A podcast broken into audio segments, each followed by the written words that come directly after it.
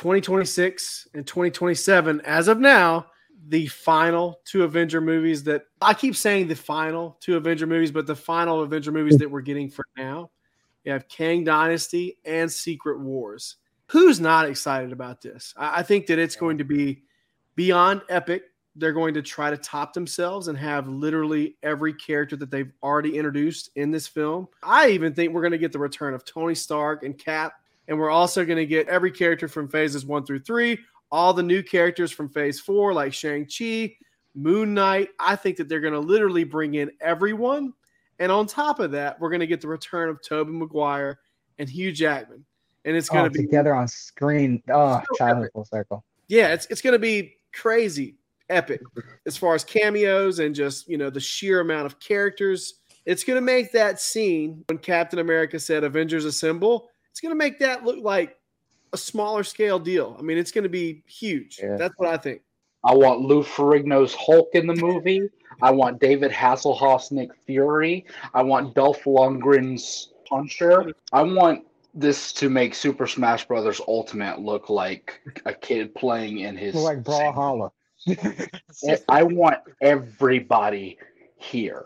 If you're going to give me Secret Wars, if you're going to, because at this point, because everyone understands the concept of a multiverse, everyone understands that any iteration of any project you get now is just, oh, that's just a different world. I think the Arrowverse did a great job with it with their Crisis of Infinite Earths event. I loved all the cameos and the way they did that. But I mean, when it comes to Avengers Secret Wars, especially with how far away it is in the future, I guarantee you that Marvel, their lawyers are on the phone every single day trying to get anyone that they're able to. And I'm all for it. Not just in the aspect of, hey, I, I know that person, that's fun. But like, you mm-hmm. know, in servicing this grand epic story and to say that this universe, these characters that we all know and love, they matter. And they're Yep. all coming together to show you the importance of them and to tell this grand epic story that we've been building to this whole time. Even though back in the 80s, they didn't know that this was going to be a thing, but now it is. And Yeah. they're a part of it. Their legacy is a part of this. Kang Dynasty, I'm excited to see, you know, I think I think it's still up in the air of what's happening exactly with Jonathan Majors. Whatever happens ultimately happens regardless cuz I love Avengers movies, but when it comes to Secret Wars, give me the characters I love. Let's go out with a bang not that this will be the last MCU film for some of these characters and some of these actors as these I'll the last characters. time playing the character. Let's go balls to the wall.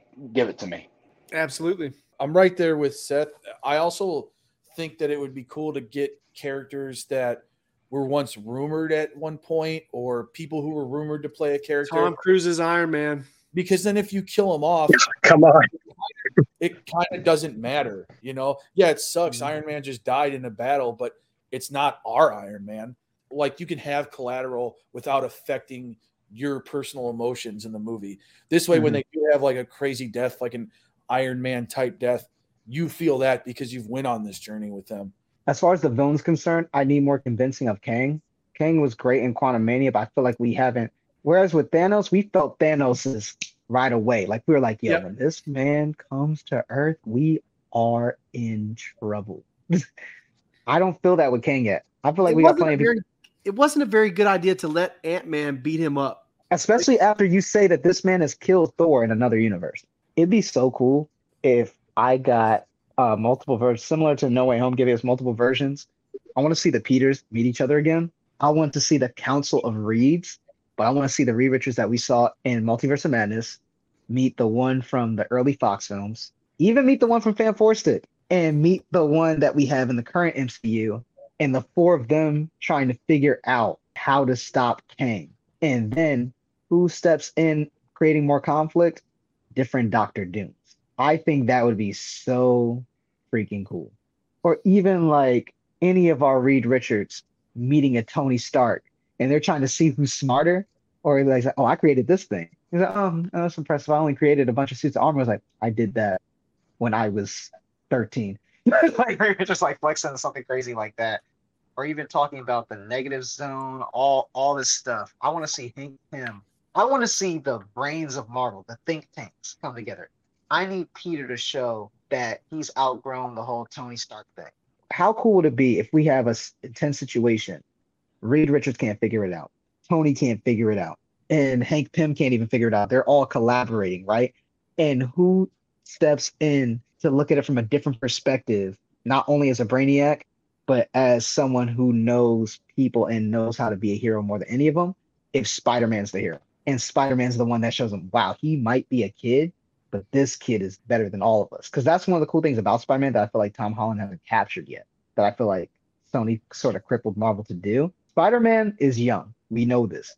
But when he puts on that mask, four heroes even knew who he was under that mask.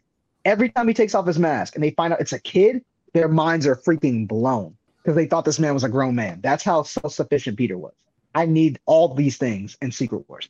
if there's anything less than what Seth, Angelo, and Josh have said, it's going to be a disappointment. They have to bring out all the stops. I can't remember who's assigned to direct the movie, but the Russo brothers, I don't think they're doing it. And I would think naturally they're the ones to do it. But so that's going to be the biggest concern. Sorry about my lag. Coming all the way from South Africa. But uh, yeah, I think that's just the biggest concern. So you said no one's selected yet. Um, it's a big, big job. They're going to have to do all of those things. They're going to have to bring every single person and more to the party, I think. And uh, it's going to be a difficult one to pull off. But they have the material to do it. It's absolutely going to be a tall task. There have been rumors that they could possibly get Ryan Coogler, the director of the first two Black Panther movies. You know, if you would have talked to me after the first one came out, I wouldn't have been very excited about that. Unpopular opinion, but I'm not a huge fan of the first Black Panther. But the sequel, most people don't like, but I actually liked better than the first one. I think that he could do it, but at the end of the day, just like the Russo brothers, he's going to have his hand held and he's going to be guided very heavily by Feige and the Marvel machine. Of course. Just like when you, when you go watch the Russo brothers films that they've done after the MCU and after being guided so much by the MCU machine, it depends on your opinion. But Yes. I personally didn't love a lot of the Russo brother films, like the uh, the Gray Man. I wasn't a huge fan of. At the end of the day, no matter who's in that position, they're gonna they're gonna have lots of assistance. Yeah, it's not Let's just put it going to be an independent, unilateral decision. Exactly.